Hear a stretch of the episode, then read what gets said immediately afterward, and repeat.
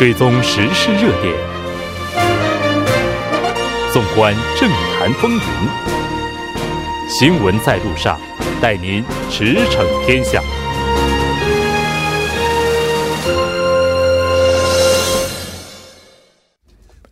了解最新热点焦点，锁定调频一零点三新闻在路上。那稍后的半个小时将为您带来此时此刻主要新闻聚焦分析以及数据有话说。广告过后马上回来。您的参与，我们的动力。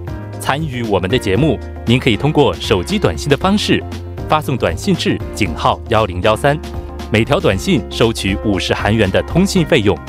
您也可以登录我们的官网 tbs 点首尔点 kr 收听更多回放。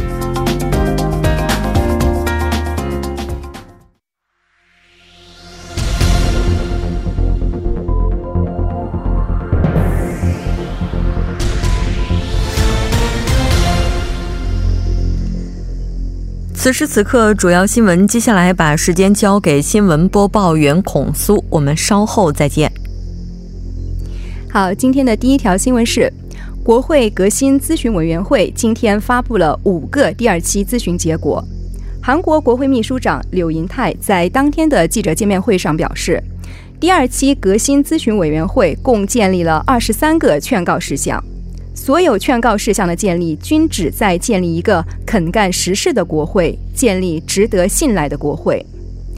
第二期革新咨询委员会当天还提出了新增五项劝告事项，具体内容为：每月召开临时会议，以建立常态国会运营机制；完全根除预算决算特别委员会的纸条预算；改进制度，防止国会议员产生利益冲突；有效使用国会的空间；优化国会公务员的人事制度。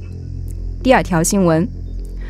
出租车拼车大妥协机构达成协议，拼车可在上下班时间各上路两小时，在上班和下班时间拼车各获得两个小时的上路权。韩国中央政府、共同民主党以及出租车和拼车业界人士在国会召开社会大妥协机构会议，达成了包括允许拼车出行在内的协议。据悉。拼车可从早上七点和傍晚六点开始上路，每次上路可运行两小时，但不包括周六、周日以及公休日。此外，协议中还提到了执行法人出租车司机的月薪制度，积极推行超高龄私人出租车司机的多种减车方案。下一条新闻。国税厅开始对九十五名从事中型企业、房地产企业的高收入企业家展开税务调查。本次接受调查的九十五名企业家的财产总和为十二点六五万亿韩元。和大企业不同，这些企业家无需履行定期循环调查和企业公告的义务，因此相对而言受到监管的机会较少。下一条新闻。韩国汽车制造商现代汽车公司在中国市场业绩遭遇滑铁卢，因此考虑暂停在中国当地的部分生产线，以提高收益。现代汽车公司昨天透露，现代汽车合资法人北京现代正在全面讨论中断北京一号工厂生产的方案。以上就是此时段的新闻播报。今天下午，拉锯了两月之久的拼车谈判阶段性尘埃落定。相关情况，我们马上连线特邀记者，来自中央日报社的王哲，一起来讨论。那你好，王哲。主持人好，大家晚上好。非常高兴和你一起来了解今天的信息。我们先来看一下今天下午最新达成的这个相关的协议情况是怎么样的。是那，今天下午呢，我们知道今年在稍早的时候，一月二十二号，为了解决双方日益尖锐的矛盾，韩国政府的主导下呢，是成立了由韩国政府、民主党、网约车的业界代表、出租车业界代表组成的一个协商机构。那今天的这个协商机构终于是达成了最终的协议哈。那最终出租车业界同意，网约车的拼车服务可以在工作日的早七点到九点，晚六点到八点运营。但是周六周日以及公休日公休日是不得上路。那此外达成的协议当中还包含了出租车公司雇佣司机要实行这个月薪制，同时呢要减少个体的超高龄出租车司机运营的这种状况这些内容。嗯，是的。那应该说，在韩国的话，拼车业务一直以来都是十分被出租业界所抵制的。从去年十二月十七号的时候，原本应该要推出正式试运营的这个我们此前所知道的这样一个网约车平台是被推迟了，一直到一月十七号的时候，那这个再次被推迟。那当然，我们看到到这个一月十七号的时候，已经不仅仅是推迟了，甚至这个情况已经基本上类似于取消。但各方的谈判应该说是一直在进行着，在整个谈判。在博弈的这个过程当中，哪一方就目前的情况看来是比较强势的呢？哦，那当然也不能说谁更强势哈，但是如果非要找一个更强势的话，那目前来看的话，出租车业界它更为有利，因为其实原因的话非常简单，我们都知道这个出租车整个业界的体量是更为庞大的，而且这出租车服务呢跟民众生活有着息息相关的密切的联系。那如果说出租车采取罢工等方式抗争的话，相信会给民众带来很多的这种不便哈。此外，我们也知道，此前出租车业界的部分司机的抗争方式也是比较这个偏激的，对，所以这些呢，可能也都会导致这个舆论的一些导向。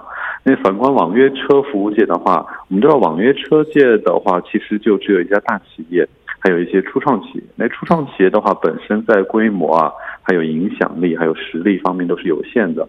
那大企业的话，又有大企业非常一个尴尬的立场，他们呢往往会如果很强硬的主张，会被批判是大企业霸凌；那如果不强硬主张呢，又无法守住自己的立场。所以目前来看，整体谈判是出租车稍微会有有利一点。嗯，是的。当然，这个出租车业界也是自事件发生之后，经过了几轮的罢工，这个也是给市民带来了不小的影响。在整个谈判协商的过程当中，政府这边的立场又是否明确呢？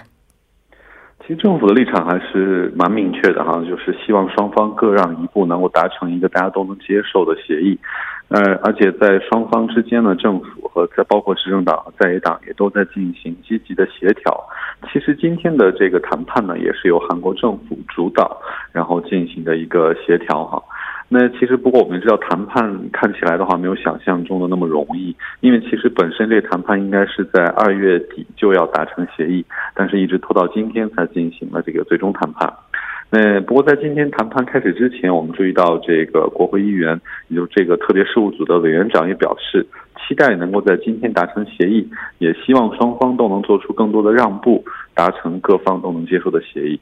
那今天在谈判出现结果、达成协议之后，我们看到韩国的国务总理李洛渊呢，也是在自己的 SNS 上表示了祝贺。嗯，是的。当然，这个成果目前看来也是阶段性的，在未来的话，可能还是需要各方进一步的去这个调整自己的立场。那对于拼车软件，其实在中国应该说发展的速度是非常快的。韩国的国民对于出租车行业强势要求中断服务这件事情本身的反应又是怎么样的呢？嗯，其实，在国内呢，通常把这种服务叫做网约车服务哈。那在中国国内也是十分普遍，而且相当的方便。那在韩国的话，其实国民之前对于出租车司机的同情心理还是蛮高的。但是随着出租车这个收费上调，然后加上这个出租车服务在上调之后没能及时的进行改善。特别比如说这个拒载啊、不亲切啊、挑客啊、绕路啊，也包括这个车内环境恶劣等问题都没有得到及时解决，所以现在有部分民众呢也是对这个出租车强势要求中断这种网约车服务的做法表示较为反感。当然，我们也看到出租车业界对于民众的这些反感并非毫不知情哈。一位不透露、不愿透露姓名的出租车业界的代表也表示。希望大家也能理解一下，因为拒载或者这个不亲切这些行为呢，可能让乘客不快，但他毕竟只是出租车司机当中较少人的一些少数行为。所以其实很多出租车司机的生活也是很困难的。所以他们业界的抗争呢，也是为了能够减轻出租车司机们的生活负担，所以也希望大众能够多一些理解。嗯，是的。当然，在刚才你也提到了，对于这个拼车平台，应该说它也是受到了不小的影响。包括此前我们提到的这家 K 打头的公司，它也是决定从这个一月份的十八号的时候暂停使用了。所以这个协议达成之后，虽然说可以重新开启，但是这期间的话，这个业务范围应该也是受到了不同程度的影响。没错，其实这个服务我们都知道，本来是在一月份就要开始，但是在一月份却处于一个停止状态哈。嗯。但是其实我觉得这网约车服务的话，现在有两块。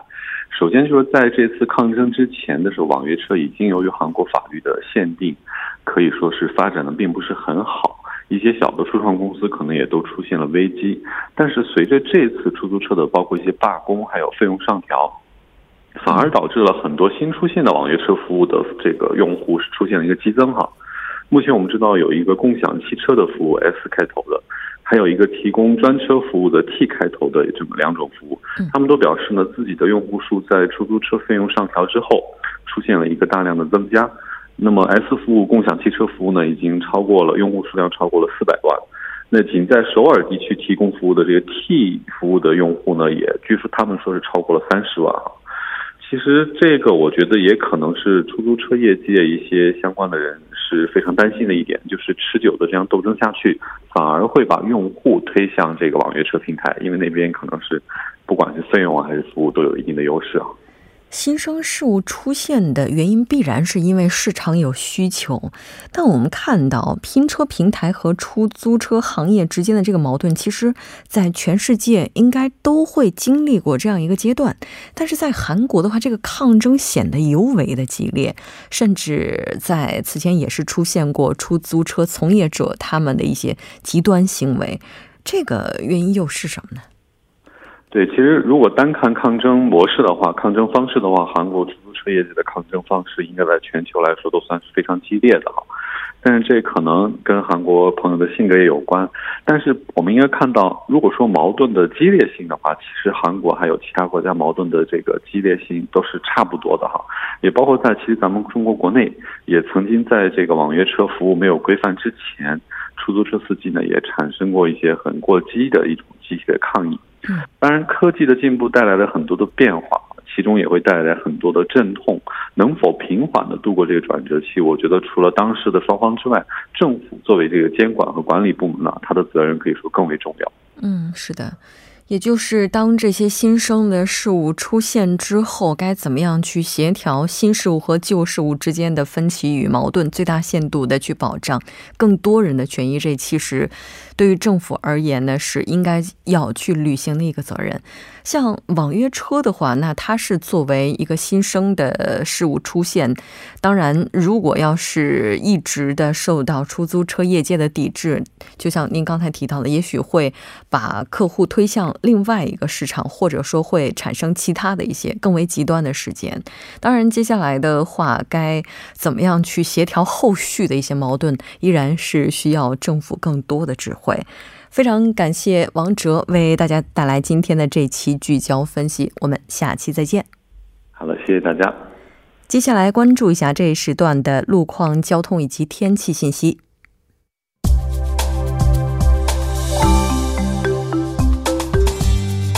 晚六点四十五分，依然是由程琛为您带来这一时段的路况和天气播报。我们先来关注一下首尔市交通情报科发来的晚高峰实时路况。第一条消息呢，来自西部干线公路成山大桥方向高尺桥至吴琴桥这一路段，之前呢发生在该路段二车道上的追尾事故，目前已经得到了及时的处理。路面恢复正常通行，但是呢，受到事故余波以及晚高峰行驶车辆增多的影响，目前成山大桥方向的部分路段拥堵严重，路况复杂，请来往的车主们保持安全车距，小心驾驶。接下来是在江边北路依山方向圣水至东湖大桥这一路段。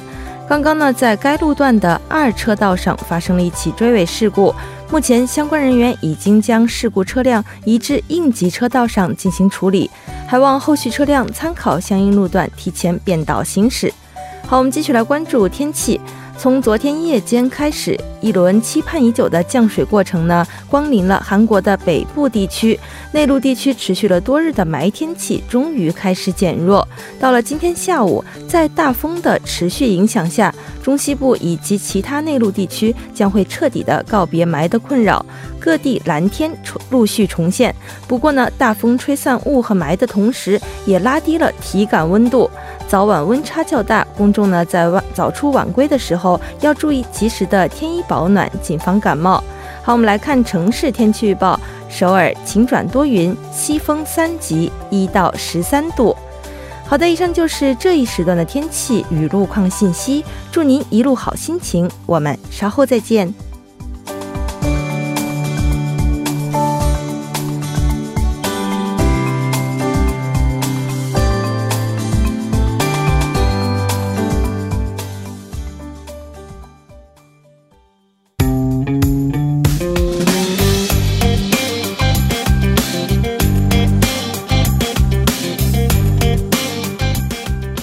大数据解读新趋势，数据有话说。接下来马上请出栏目嘉宾金勇，金勇你好。好，大家好，主持人好，非常高兴和你一起来了解今天的数据有话说。今天咱们要说的是什么数据呢？嗯，今天的数据呢是和车辆有关哈，跟车辆有关的同时还跟雾霾有关，因为这两天的雾霾实在是太严重了哈。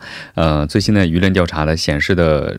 调查的结果呢，是针对国民是否赞成对民间实施车辆的单双号限行的这样的一个制度。我们先还是先来看一下具体的统计数据吧。嗯，呃，最新的统计数据呢，它是 Realmeter 受到 TBS 交通广播电台的委托哈，对前一天呃，在前一天对全国五百零二名的成年男女进行了一个调查，呃，这个信赖度呢是在百分之九十五，误差呢是在上下百分之四点四哈。然后呢，结果呢显示的是赞成和反对民间实施车辆呃单双号限行的比重呢，分别是百分之五十四点四和。百分之四十点九，然后呢，其中回答不知道或者是不回答的是占了百分之四点七哈。然后从年龄上来看的话呢，六十岁的赞成与反对票的比重是百分之六十三点八和百分之三十点三。然后呢，五十岁的话呢是五十三点五和四十二点五。然后四十岁的话呢，赞成呢是百分之六十一，然后反对的话是百分之三十五点四。就是从整体的情况来看，就这个比例都还是挺高的。嗯，对。那不同倾向的人群，他们的调查结果怎么样呢？嗯，呃，根据这这次的那个调查呢，进步、中立、保守等所有的理念的呃所有的倾向的人群当中，哈，大多数的人都是。赞成的占上风哈，然后特别是女性和家庭主妇，包括四十多岁的一些高龄层哈，还有就是首都圈的进步层、共同民主党的支持层，都是赞成的人数较多的一个现象。嗯，是的，也就是就目前这个情况来看的话，赞成的声音几乎上是过半了。对，反对的声音主要是谁呢？嗯，呃，反对占优势，或者是赞成与反对两种意见相持平的现象呢，主要出现在男性人群当中哈。呃，据了解呢，年龄看来看的话呢，分别是二十多岁、三十多岁，地区的话呢是釜山、蔚山、庆南。然后从党派来看的话呢，自由韩国党和正未来党的支持层支持啊支持层哈，呃，它是出现了一个平衡的这样的一个状况。然后呢，在个体户当中哈，反对的声音相对来说是比较。明显的，虽然他的调查结果显示的是赞成是百分之四十九点二，然后反对的话是百分之四十七点五，他们的比重是差百分之二百分之二的一个程度哈。然后但是呢，因为我之前说过哈，他的这次的误差是存在的是上下百分之四点四，然后根据这样的算法的话，应该算是反对的声音是相对强势的一个现象。嗯，是的。二三十岁的年轻人反对的声音比较高，这还是挺出乎我的意料的。嗯，因为你像当中的话，受雾霾困扰最多的差不多年轻人的印象应该是更深一些吧，因为雾霾的话也是这近几年才出现的事情。嗯、对于四五十岁、五六十岁的人来讲，就是他们可能是没有经历过，就在之前是没有经历过这样的事情的。嗯、所以，哎，我一直觉得年轻人反这个支持的声音会更高一些啊。对。嗯，那这个当然不管怎么样，接下来的话，对于单双号限行哈，可能在未来雾霾天气比较严重的时候，依然是会重新的启动。那当然，就目前我们也看到，政府对单双号限行并没有采取非常强烈的、强制的这样的一些措施，但。不排除未来如果实在是过于严重的话呢，会采取强制措施。当然，我们不希望强制，那就代表 这天儿真的是看不下去了。嗯，对。其实目前针对现在的这个雾霾的现象哈，也有人分析是真呃周边地区的一个垃圾的一个堆场哈，它的那个焚烧，嗯，呃，它的那个控制不住的这个好几天的焚烧带来的这样的一个效果哈。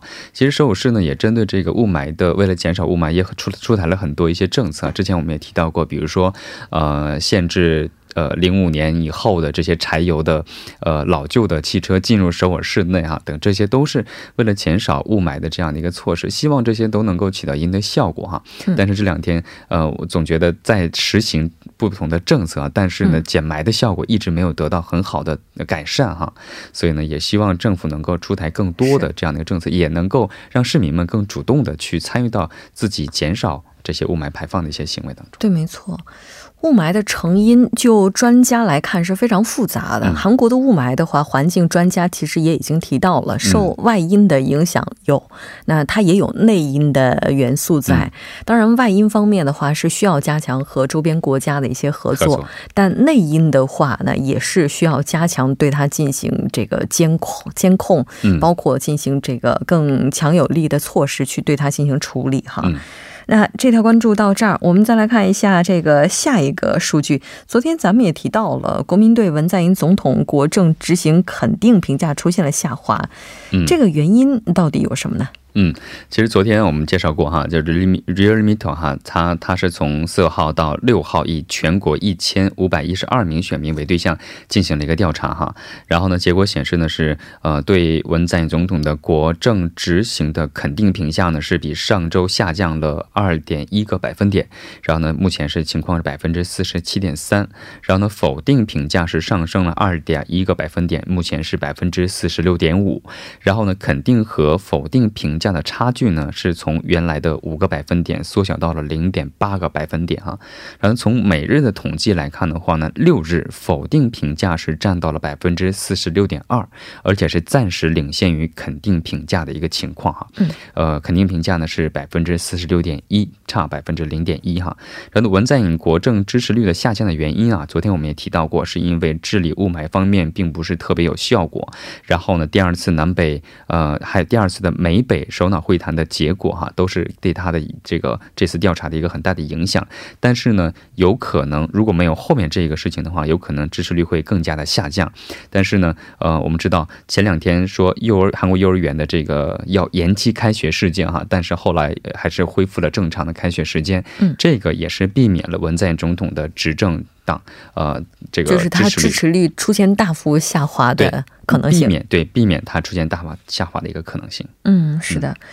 其实，在今天的话，朝野临时国会上现在争议非常大的两个问题，一个是雾霾，然后另外一个就是关于文总统的外交、文政府的外交政策。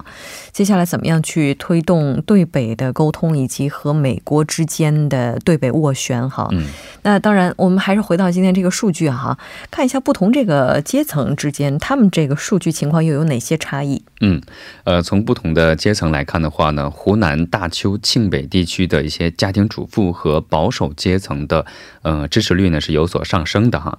然后呢，中青圈和釜山、蔚山、庆南首都圈的三十多岁、五十多岁和二十多岁，还有就是无业劳动阶级、学生、中立层和进步层等，出现了支持率下降的这样的一个趋势。嗯，是的。这个当然，关于文总统他的支持率的话，也是处在一个不断的变动的过程当中。不知道这次为期一个月的国会的这个情况哈，是不是也会对政府这个支持率产生这个正面的或者是负面的影响？嗯，那我们再来看一下政党方面的情况。嗯，呃，政党的支持率方面呢，共同民主党是上升了零点三个百分点，现在是百分之三十八点六。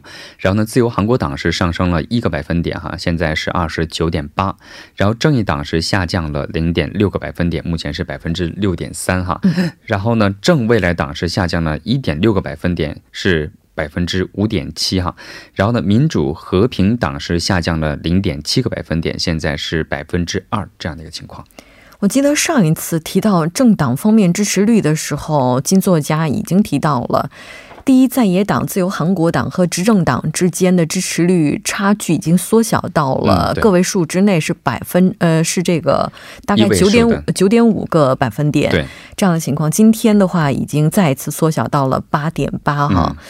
那对于执政党而言，这个在野党之间，这个也可能会直接反映在国会的一些问题上。嗯，非常感谢金勇带来今天的这一期节目，我们下期再见。好，再见。那整点过后马上回来。